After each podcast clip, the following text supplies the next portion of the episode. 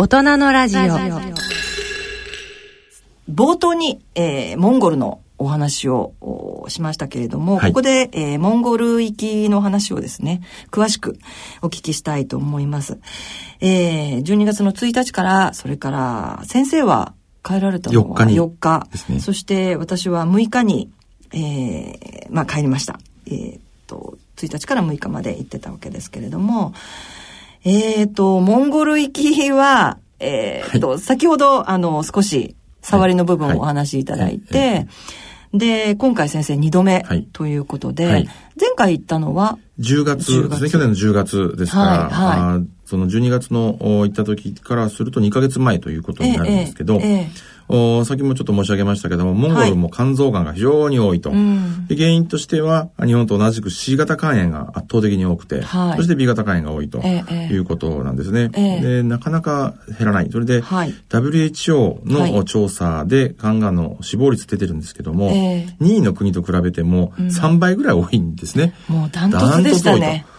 お世界の中でもモンゴルといえば肝がんみたいなそういう健康の問題があって、はい。で、それで佐賀のおロータリークラブと、はい。おモンゴルの裏首都であるウランバートルのロータリークラブがもともと交流があって、まあ、それも医療医療的な交流なんですけども、その医療の交流の中で佐賀の、ええ。佐賀大学の航空外科のはい。勝木教授、という航空外科の手術の、まあ、名医の先生がいらっしゃって、えええで、その先生がモンゴルに技術移転によく行かれてまして、え技術指導に行かれてて、ですね。はい。で、その先生から、あーまあ、肝炎やるんだったら佐賀にも、お肝炎やってるやつがいるからええ紹介しようということで、ええ紹介いただいたのが、はい。あーこの3年ぐらい前で、ええ。で、やりとりはあーメールとか、あーまあ、スカイプなんかでやってましたけども、はいはい。お10月に私行きまして、ええで、佐賀でこういう活動やってるんだということを、おロータリークラブと、それからモンゴルの保健省、日本でいう厚生労働省に、はい。いいお伺いしまして、はい。で、えーお話をさせていただきました。はい。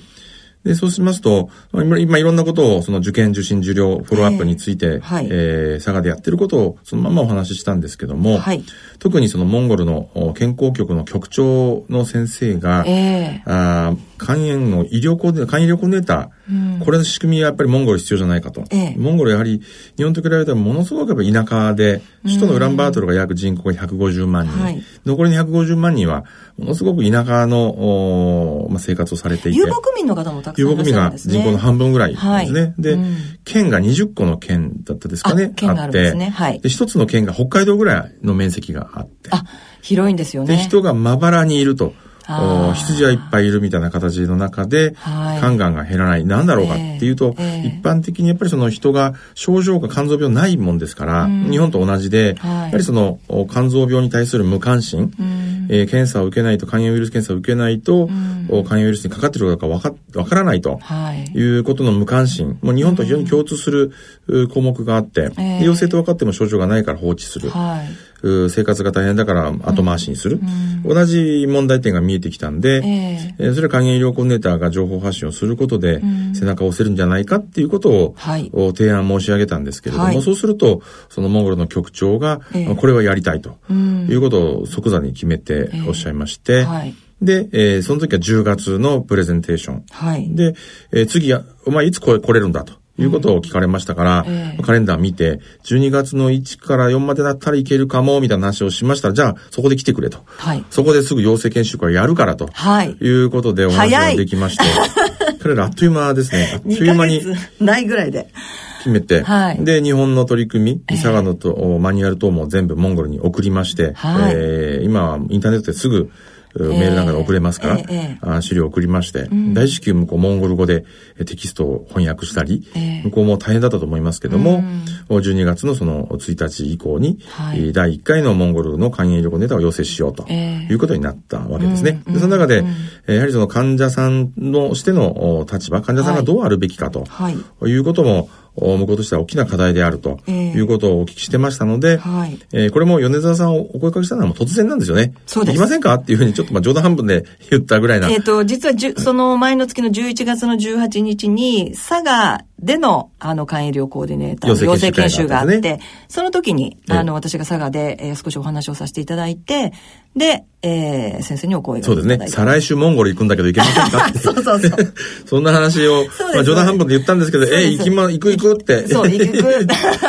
えー、そうなんだと思って。そうそうなんです。でもそうなったらもう行くしかないですよね。そうです。はいはい。そう、行きました。で、あのー結局あの、私は、まあ、あの、実際に養成研修を、えっ、ー、と、12月の5日、あ、ごめんなさい、4日ですかね。はい、はい。4日に行いまして、その時に少しだけ、あの、やはり日本の患者団体、こんなことやってますっていう、まあ、患者団体のご紹介と、うん、それから日本の肝炎の患者こんなこと考えてますみたいなことを少しお話しさせていただきました。うんはい、はいで、えっと、まあちょっとお話ガラッと変わりますけれども、モンゴルなんですけれども、ええ、先生のモンゴルの国としての印象は？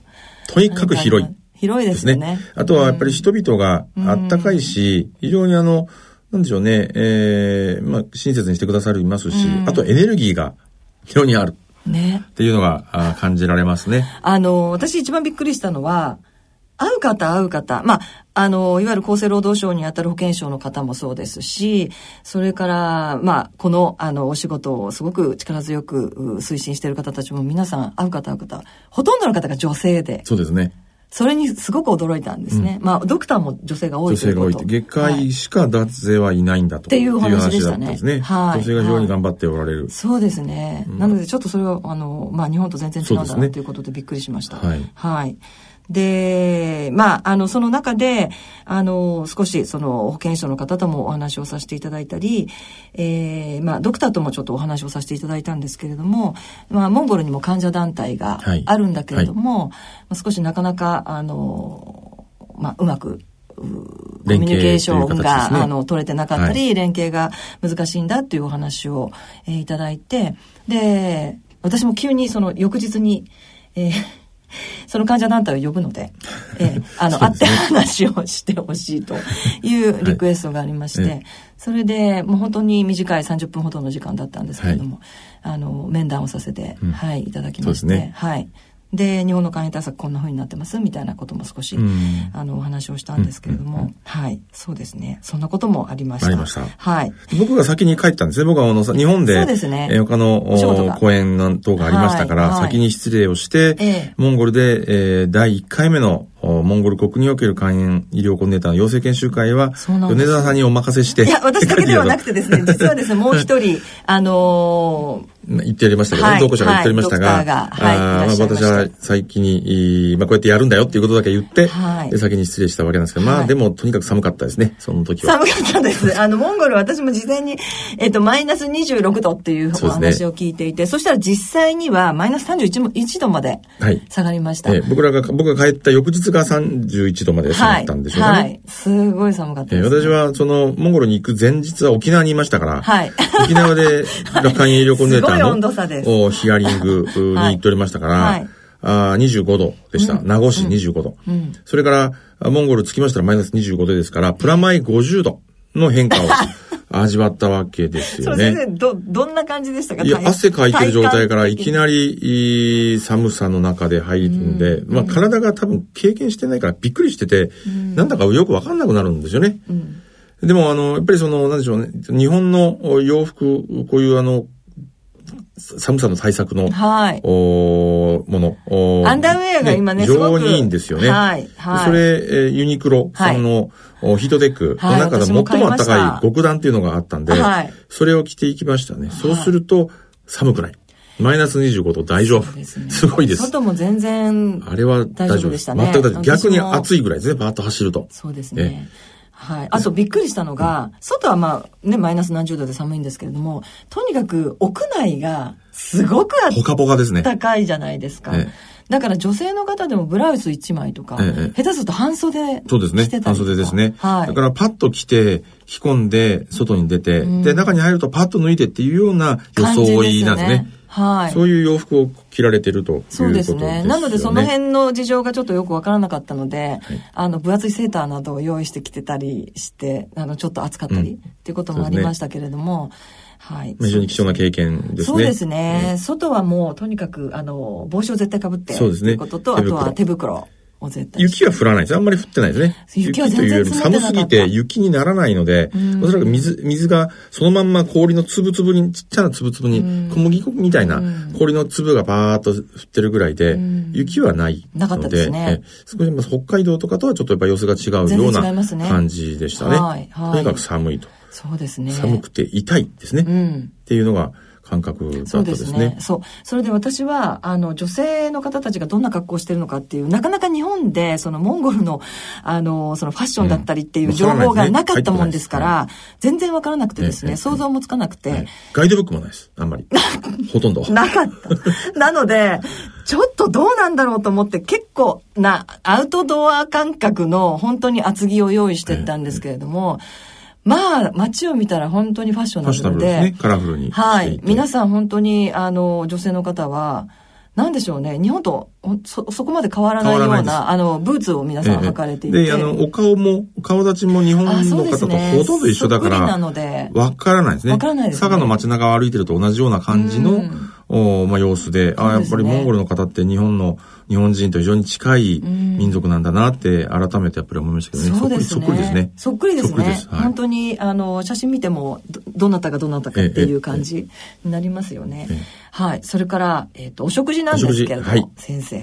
これはお米ではないんですよね。向こうはやっぱり遊牧民の方々が非常に多いので、ええー、お肉を食べることが多いですね。はい、お肉の中でも、お羊？羊ですね。羊がメインの料理だそうで、羊だったり、たくさん食べましたね。羊もあるし、牛もあるし、そうですね、豚も、馬もあるし、えー、いろいろ鶏肉もあるということですけど、うん、基本的には肉食。肉食ですね。えー、その中で、あとはあのー、今回はあの飲まなかったんですけども、馬乳酒って言って、はい、えー、10月は田舎の患者さんのヒアリングに行きましたので、えーえーえー、ゲルって言って彼らが遊牧民が暮らしてるテントの、えー、中に実際、はい、突撃していったんですけど、えー、そこでいろんなインタビューをさせていただきましたけども、はい、そこであの出してくださったのが馬乳酒。馬乳酒馬のお乳お乳で作ったお酒ですね。で、少し発酵してって、はい、えー、少しシュワシュワシュワっていうような感じの、ヨーグルトを酸っぱく、あの、泡をシュワシュワとなるようにして、えー、アルコールがだいたい4%から5%ぐらい、ビリぐらいあるもので、うん、それをいただいて、うん、で、それが彼らのタンパク源とかビタミン源ですね。発酵食品ですから。はい。で、それでビタミンで冬を食べて、で、干し肉だったり、うん、あとは、あの、干したパンみたいなやつと、お馬のミルクで作ったあ天然のバターを使いながら食べる。まあ、そんな形ですけど、まあ、まあ、でも美味しいですよね。馬乳酒は先生、味はいわゆるの、日本でいう飲むヨーグルトってありますよね。はい、飲むヨーグルトを、にちょっとアルコールが入ったかなってアルコールはきつい感じじゃないんですか？そんなきつくはないですね。4%ぐらいですから。あ、そうですそんなきつくもなくて。じゃあ割と甘くて、まあ、飲みやすいという飲みやすい感じです。でそれを、私は、あの、何でもトライする方ですから、はい、えー、丼に4杯。え？最初いただきまして、それで、出されたものは喜ばん、で、いっぱい飲むと、お飲んだ飲んだって向こうのモンゴルのおじさんが喜ぶもんですから、はいで、またおかわりだって、ジャーってついてもらって、はい。えー、お玉で、お玉で継ぐんですけどね、はい、尺で継ぐの。はい。そしたら、また継いで、また飲むでしょ、えー、あ、美味しい美味しいってまた一応言います。えー、まあ本当に美味しいんですけど、えー、3杯目以降はもうだんだんお腹いっぱいになるんですけど、結局4杯飲んで。丼だと。丼タプタプになっちゃって。だってお食事もされてるんじゃないですか食事、その時はパンをいただいたんですけどね、あの、ヒアリングに行った時ですから。うんうんはい、そしたらモンゴルのおじさんが、あ日本人がたまに来たことが今までもあるんだけど、うん、皆さん味見して、あニコニコってちょっと笑って器を置くんだけど、うん、お一杯丸ごと一気飲みをして、さらに4杯飲んだやつは初めてだと言ってみんな大笑いするみたいな、そういう状況にもなりましたけども、ね、まあ大事な国際親善でお家に上がってお話聞かせていただいてますから、なるほど。あまあそういういい貴重な経験もさせていただきまして、非常にいい食べ物は日本人には合うのかなという気がしますね。うんうんそうですね。あの、私もどんな、あの、味のもので、どんなものを召し上がってるのかなと思いましたけれども、そんなに特別に変わったものという感じではなくて。ね、塩がメインですね。向こうは岩塩がいっぱいありますから、ね、岩塩の旨味のある塩と、はい、あとは野菜で煮込んだような。そう、お野菜がたくさんポトフのような感じでしょうかね。びっくりしましたね。ポトフ、モンゴル風ポトフみたいな感じのもの、はい、あとは、あの、車で移動中に、あの、えっ、ー、と、畑が結構あって、えーはい、あの、株？もありますしね、あとほうれん草だったりとか、なんかもうきゅうりとか。モロヘイヤみたいな、ネバネバするような葉っぱだったり。皆さん結構、あの、栽培されてますみたいな。なんでご飯もそんなに困らないですね。ですね。比較的。お米も出てきますし、これもありますし。そうですね。特別違和感もなく。ないかなと思いますね。はい、はい、思いましたね。はい。えっ、ー、と、あと私は、あの、海外に行くと、着物を、はい、あの、まあ、夕食会などに着ていくようにしてるんですけれども、はい、まあ、今回も、あの、まあ、持ってきまして。そうですね。でも短時間ではありましたが、すごい、もう大急ぎで着替えまして。うん、夕食会ですね。ロータリークラブの夕食会。あの、レストランに。と、あの、保健省でお食事しましょう。あ、そうですね、お食事ですね。慌ててホテルに戻って、はい。えー、着替え、着替えていただいて。着替えました。それでも、うわーっとやりまして、うんえー、まあ着物なので、やっぱちょっとペラペラしているんですけれども。ね、マイナス25度には作られてない、ね、作られてないです。はい。それで、えー、移動に車を使っていただいたんですけども、はい、ちょっと渋滞が激しく。はい。で、途中で降りて、15分から20分ぐらいですかね。早足歩きですね。早足次の会場に向けて、早足歩き、行きました。そのもうパタパタパタパタ、もう寒くないの大丈夫なのあんた手が冷たいだろうとか言われながら、手袋貸してくれるとかっていうふうに言われながら行って、それでまあ手は大丈夫だったんですけれども、その時もすでに多分マイナス20何度ぐらいだったんですかね。そうですね、25度はってたと思いますね。そうですよね。それで、あの、私もその先ほど先生がおっしゃったユニクロのアンダーウェアなんですけれども、ズボン下みたいな。ええ、それを履いて、はい、まあスポーツみたいな、え、それを履いてですね、それ旅を履いて、っていう格好で行ったんですけれども、はい、えー、そのスパッツとですね、その旅の間が5センチぐらい空いていたんですね。でもぴっちり重なっていなくてですね、それも全然気がつかなかったんですけれども、で、終わって、すべてが終わって、えっ、ー、と、ホテルに帰ったら、はいなんか足元がかゆいぞって言ってよく見たら、そうですね。よく見たらもうこういうラインで両足が真っ赤になっていたので。それは凍傷ですね、霜焼けを起こして。だから、これだと思いました。それで初めて寒さを実感したというか。そうですね。はい。肌にはやっぱりマイナス30度レベル そうですね。厳しいんじゃないかなという、そうですね。なので、もう本当に手を、もうその手袋しなさいとか、もう耳を隠してっていうふうに、本当に言われたのが、あの時もすごくよくわかりました、あの、僕らがアイスクリームの時にもらう、あの、ドライアイス。はい、あれがマイナス20度ですから、あれそれで触っちゃダメって言われますよね。はい。やけどするからって。はい。それを米田さん肌でやってるわけですから、それはやけどするのが当たり前っていうのがありますから、まあそのぐらい僕ら想像しない。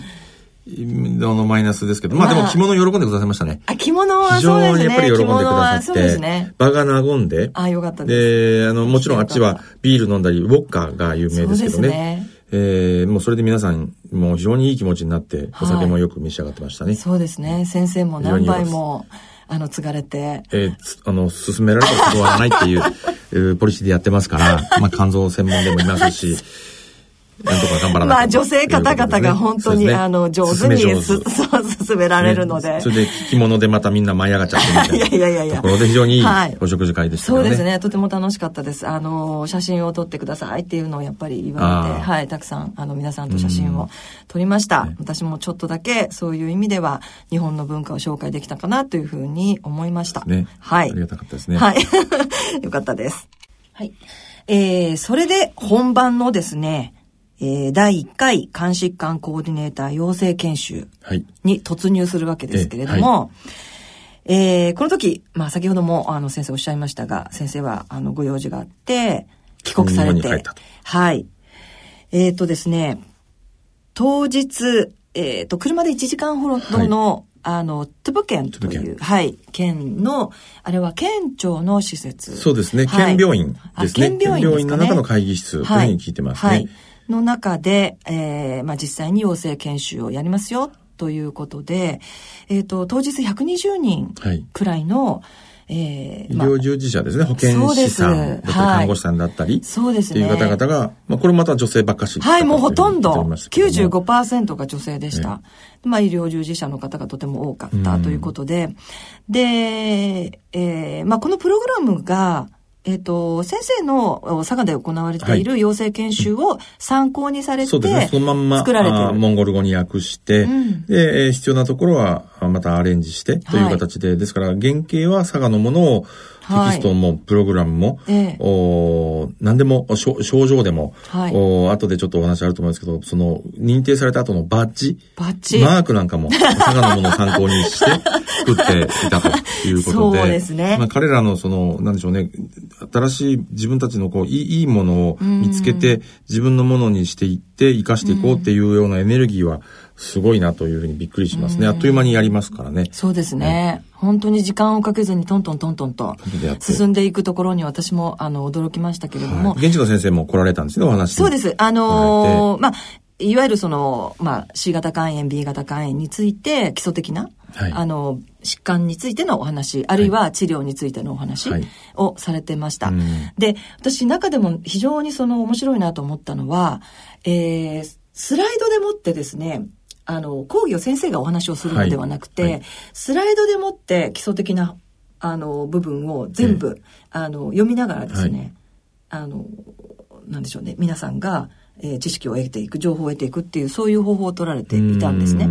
なので、あの、非常に、なんというか、その、話す先生によって少し内容がこう偏ってきたりとか、そういうことが多分全くなく、おそらくその標準的なものを誰もがどこの場でもこう学べるような、こう仕組みになってるんだなっていうふうに。アドリブがないってことですね。そうですね。ね一つそういう、あの、授業、あの、研修がありまして、でそれがすごく、あの、いや、面白いなっていうふうに思いまお国柄なのかもしれませんね。きちっと決められたことを説明するっていうことが決めてるのかもしれませんね。そうかもしれないですね。それでその後に、あの、とにかくその、質疑応答があったんですけれども、あの、すごくびっくりしたのがですね、えっ、ー、と、やはりその肝炎の患者が、まあ、国の中にとても多いということで、うん、いらしていた医療従事者の方たち、はい、まあ、ご本人もそうですし、あるいは、えー、ご家族、はい、友人、っていう方が、まあ、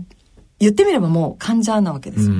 なので、その、あの、初めてこういう講義を聞きましたと。こういう治療があるって初めて知りましたと。で、私は実は B 型肝炎なんですけどとか、あるいは友人がとかっていうことで、ものすごくもう真剣に、まるで、あの、患者が講義を聞いていて、そして質問するかのごとく、まあ当事者ですからね、本当真剣なんですけれども、質問されてたっていうのがとっても印象に残りましたね。えー、これやっぱり身近なことであるし、あと本当に皆さん困ってるんでしょうね。そうなんですよ、ね。こんな話を医療者になって長いんだけども、初めて聞いたって言って、非常に参考になった、勉強になったっていうふうに言われてることが非常に多かったんで、はい、最初やって120にいきなり要請して大丈夫かなと思って非常に不安だったんですけど、えー、やってみたらものすごくお役に立ててよかったなっていうことだったみたい。大成功だったというふうに聞いてますね。はいそうですね。えー、私もあの、まあ、その中の、あの、一つの、えー、こう、講義といいますか、お話をさせていただいたんですけれども、はい、あの、まあ、患者会ってどんなものなのっていうような興味も、あの、持たれたりとか、うん、あるいは、あそんな風な活動されてるんだっていうことで、あの、まあ、もっともっとその患者会、まあ、患者自身の団体っていうのも、えー、まあ、作っていかなきゃいけないとか、えー、推進していかなきゃいけないなっていうことを、うん、あのおっしゃってました。ね、はい。すごく、あの、私自身も勉強になりましたし、あモンゴルってこんな状況なんだなっていうのが、うん、まあ、手に取るようにやっぱりよくわかりましたね。はい。えー、とても、あの、私自身にとっても有意義な。うん、はい、参考になりますよね。はい。日本でやっていく中でも、えー、得るものが非常にあるんですね。さあ、日本でもこういうことやらなきゃならないなとかって思ったり、あ、ね、とは、なんでしょうね、あの、一般の方の、情報が得ることができないような環境の時にどうやって情報を伝えればいいんだろうかっていうようなところを考える上でも非常に勉強になりますし、医療者と国と、はい、行政と、患者さんとのあり方みたいなのを考える機会があって、うん、ただ一方的に情報を日本から出してるっていうわけじゃなくて、学びも非常にあるんで、えー、佐賀に持って帰る知識なり経験なり、うん、思いっていうのがあるんで、非常に僕は、えー、あの大事なことだなと思って、積極的にやっていきたいな、今後もやっていきたいなというふうに思ってますけどね。はい。はい、先生はまた、あのえっ、ー、と、春になったら。そうですね。3今は来るなって言われてますから、寒すぎて来るなって言われてますから、3月ぐらいだったらまあいいかな、みたいなのがありますから、3月の終わりと、うん、あとは5月にまた、あ行事があるようですから、うん、あまあ、彼らからのメールによりますと、季節ごとに来るようにことになると思いますよ、みたいなことがありましたから、はい、まあ、可能な限り、はい、行ってお手伝い、お役に立つことができればなというふうに思ってますけどね。まだまだ、これからも関わっていくということで、はい、えー、ここにですね、そのバッジがあります。先ほど先生がちょっと、あの、お話しされましたけれども、えー、佐賀で作られているバッジと、それから、えー、モンゴルで、えー、養成研修終わった後に、えー、配られたバッジなんですけど、ね、自分が肝炎コンテンタですよっていうことを示すバッジですね。すね名札なんかにつけて、はい、500円玉ぐらいの、はい、いわゆる缶バッジってやつですね。そうですね。缶バッジで。これは佐賀でもともと作りまして、はい、真ん中には、あ我々のキャラクターであるカンちゃんという、肝臓の形をしたキャラクターと、はい、佐賀県の、県の形をした模様が書かれてまして、はい、で、えー、肝炎コーディネーターというふうに周りに名前がこうか書かれてて、皆さんはバッジにそれをつけて、自分が肝炎コーディネーターだっていうことを示して、そうですね、えー、日々のこういう肝炎に対する医療に取り組んでくださってるわけなんですけど、はい、こういうものを、佐賀では養成研修会が終わって、うん、えーその終了証をお渡しするときにバッジもお渡しして、はい、さあ明日から活動してくださいっていうことで送り出すんですけども、はい、まあ、そういうお話も彼らにしたところ、はい、おじゃあそれ、モグレでもそれやろうということで、うん、あっという間に彼らは、あこのバッジも、すぐ作りました。変えて。作られました。でも非常に似てるんですよね。そっくりです。もうそっくり、そっくり。ちょっと一回り大きいですけど、佐賀の形とまたモンゴルの形がたまたま似てるんですよね。そうなんですね。で、似たような形で、剣の形と似てるんですね。はいはい。で、これ、まあちょっとモンゴルの方が少し大きめですけども、大きいですね。缶バッジを、なんと一晩で作り上げたんですかね。はい。一晩で作って。前日に私帰る前に、こういうバッジを作ろうと思ってるんだ、みたいなことを、現地の担当の方にお聞きして、あ、いいですね、なんて話をしたら、翌日にはバッジが出来上がってると。びっくりしました。で、七人の小人じゃありませんけど、わーっとどっかで作られてるんじゃないかなと思います、ね、それで、もう本当に、あの、で、私もつけていただいて。これ実際皆さんに配ったんですよね？要請された方そうです。終わった方に、あの、終了書と一緒にですね、佐賀と同じです。はい、終了書を、あの、壇上でですね、一人一人。授与して。はい、授与して、で、その後にバッジも。なるほど。ということで、皆さんすごく喜んでましたね、バッジを。向こうの方はね、勲章が好きなんですね。何かあるたびに勲章を授与するっていうのが、あもともとの、あのー、国、国柄らしく、えー、こういう、まあ、自分がこうであるっていうことを示すことは、うん、やはり我々日本よりも、お関心を持って、うん、まあ、いろんな、あの、やっぱり大陸ですから、ユーラシア大陸のど真ん中ですから、はい、いろんな人がいて、いろんな言語があるんで、自分たちをアピールするっていうので、バッジとか勲章とかっていうのは大事なのかなというふうに思いました、ね、皆さん本当にね、喜んでらっしゃいましたよ。よかったですね。すごく。参考になる。はい、これもお役に立てた一つのツールになるのかなと思いますけどね。ねはい、はい。大人のラジオ。さてここで音楽をお聴きいただきましょう。えー、今回は江口先生からのリクエストで、博士太郎のアナザースカイをお聴きください。なお、オンデマンドやポッドキャストの音声配信でお聴きの方は、著作権の関係で音楽をお聴きいただけませんので、あらかじめご了承ください。博士太郎のアナザースカイ。先生、この曲はですね、ええなぜリクエスト？これはでも私、まあ、旅行がめちゃくちゃ多いじゃないですか。旅行とか出張が多い。出 張多い。年の半分は家にいませんから。はい。で、そのやっぱり、この、まあもちろん、移動するときに聴く曲でもあるんですけど。そうですね、これ。タイトルも、はい、アナザースカイで別の空って、もう一つの空っていうタイトルで、はい、はいなんでしょうね。やっぱりやってることが、あいろんな世の中の、まあ、難しい課題を、うん、佐賀では肝臓のことを、今やらせていただいて、モンゴルでも肝臓のことを手伝わさせていただいてますけど、えー、一つ一つ、うまあ、なんでしょうね。えー、課題を超えなきゃなんない時に、えー、移動するわけですね。一つ、はい、一つ一つ、えー、まあ、状況が変わっていく。はい、その時に、まあ、こういう曲を聴くと、さあまた次行くぞという気持ちになれますので、うん、移動する時には、これあの、飛行機に乗らなくても、この曲を聴くことは非常に多いですね。そうなんですか多いですね。あ、そうですか。車の中でもよく聴いて、ね、あ、そうですか。出勤の時もあこれを聞くとやっぱりもう飛行機に乗ってる気になる、ね。飛行機に乗ってる。あの、移動しつけると、もう移動してる、もう何の移動でも、まあ、このイメージになって、はい。来てしまっていますから、はい、まあ、ね、リフレッシュでしょうね。次の移動のための、はい、気持ちを切り替えるのによく聴いてる曲になります。うん、はい、先生、ランニング中は音楽を聴かれるんですか、はい、ランニング中は必ず聴くようにしてます。で、この時は、この、このアナザースカイという曲は、走り始める最初、に聴く曲になってて、で、それで、まあ、ペースをそ整えて、あとはいろんな曲が、あ聴いていきますけども、大体なんでしょう、なんか始めるときに最初に聴く曲がこの曲あ、そうなんですね。前から気に入ってる曲ですね。はい。はい。では、最後になりましたが、江口先生に、えー、番組をお聞きの皆様に向けてメッセージをお話しいただきたいと思います。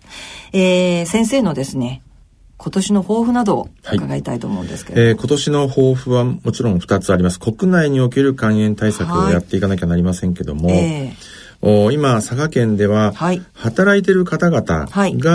あ肝炎の検査をまだ受けてない、うん、そして受ける機会がなかなか、はい、あない、はい、で、えー、痛くも痒くもない肝炎ですから、そもそも忙しい、うん、皆さんが多いわけですから、検査を受けない。そういう方々に受けやすい環境づくりをまず佐賀県の方でしていただきまして、うん。はい、えー、協会憲法の保険の、持っている方々が職場で検診を受けるときに、自己負担なく、佐賀県の肝炎ウイルス検査を受けていただけるような仕組みをやっていただきましたから、それをどんどん進めていって、すごいです。で、陽性の方々に早く治療にたどり着いていただくようなことを、うん、佐賀県ともっと質を上げていこうということを今年の課題にしておりますし、はい、モンゴルにおいては、第1回目の肝炎コネーター陽性しましたけども、陽性しっぱなしで意味がありませんから、えー、あ次、伺った時には、はい、あ第1回目の方々がどうやって活動しているか、うん、あおそらく活動できてない方々が大多数だと思いますから、えー、活動しやすいようなあまたサポートをしていく、そして第2回目をまた要請していくということで、はい、えー、モンゴルでも佐賀で学んだこと、教えていただいたことを広めていくということをやっていきたいなということで、二、うん、つ、今年の抱負として考えています。はい。ありがとうございました。はい、ありがとうございました。今回の健康医学のコーナーは、佐賀大学医学部附属病院肝疾患センターセンター長の江口雄一郎先生にお話を伺ってまいりました。江口先生ありがとうございました。ありがとうございました。C 型肝炎のない明日へ。C 型肝炎は最短12週間、飲み薬のみで治癒を目指せます。C 型肝炎治療の専門医療機関をご案内します。フリーダイヤル0120-01-1134または、なおそう C 型肝炎で検索。ギリアド。野村。ちょっと気になるお金の話。今回は、低金利です。0.0、えー、0.00。お母さんどうしたんだい？いえね、預金金利が何パーセントかを見ていたんですよ。今は低金利時代だからね。昔は金利が高い時代もあったんですよね。そうだね。確か年利7%で複利運用すると元本が10年で2倍近くになったと思うよ。いい時代でしたね。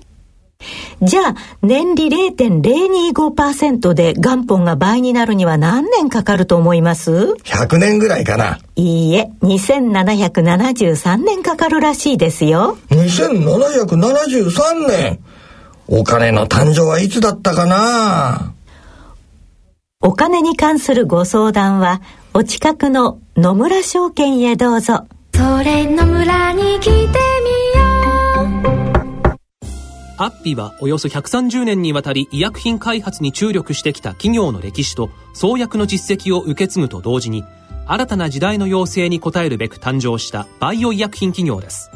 これからも様々な疾患を抱えておられる方々の生活の質の向上に貢献すべく邁進いたします。患者さんの笑顔に貢献するを目指す私たちの大いなる可能性にご期待いただくとともに、一層のご指導を賜りますようお願い申し上げます。大人のための大人のラジオ。今回の大人のラジオはいかがでしたでしょうか？えー、江口先生にですね、えー、12月に私も同行させていただいたモンゴルのお話を中心に、えー、国内での肝炎対策先生が行っているお仕事について伺いました。そして東京肝臓友の会からお知らせがあります、えー、2019年今年ですね2月17日日曜日になります14時から16時まで肝硬変治療のこれからと題しまして、肝臓の繊維化を改善する新薬についてというテーマで、えー、お話を伺います。お話を伺う先生は都立駒込病院肝臓内科部長の木村君則先生です。えー、木村先生は、えー、今現在ですね、えー、このお薬の開発をずっと長いこと行っておりまして、えー、今どんな状況かですね、えー、この2月17日に詳しくお話を伺いたいと思います。えー、現在、臨床試験中ということです。で、このお薬、皆さん、えー、肝硬変の患者が、えー、もう今か今かと私たちの電話相談にもですね木村先生のお薬はいつですか？いつですか？というふうに、えー、よく質問が上がってくるお薬です。このお薬について詳しくお話を伺います、えー、場所はお茶の水のソラシティカンファレンスセンターというところです。お茶の水の駅からすぐのところにあります。えー、事前にですねお申し込み必要になりますので、えー03-5982-2150 03-5982-2150東京肝臓友の会までお申し込みください、えー、入場は無料です。ぜひぜひ皆さんのお越しお待ちしております。番組では疑問質問ご意見ご感想をお待ちしています。肝臓に関する質問や不安や悩みのご相談など何でも結構です。宛先です。郵便の方は郵便番号105-8565ラジオ日経大人のラジオ係まで。あるいはラジオ日経大人のラジオの番組ホームページからの投稿もお待ちしています。それではお時間となりました。お相手は私米沢敦子と佐賀大学の江口雄一郎でした。それでは次回の放送までさようなら。さようなら。この番組は野村証券ギリアドサイエンシズ株式会社アッビー合同会社ほか各社の提供でお送りしました。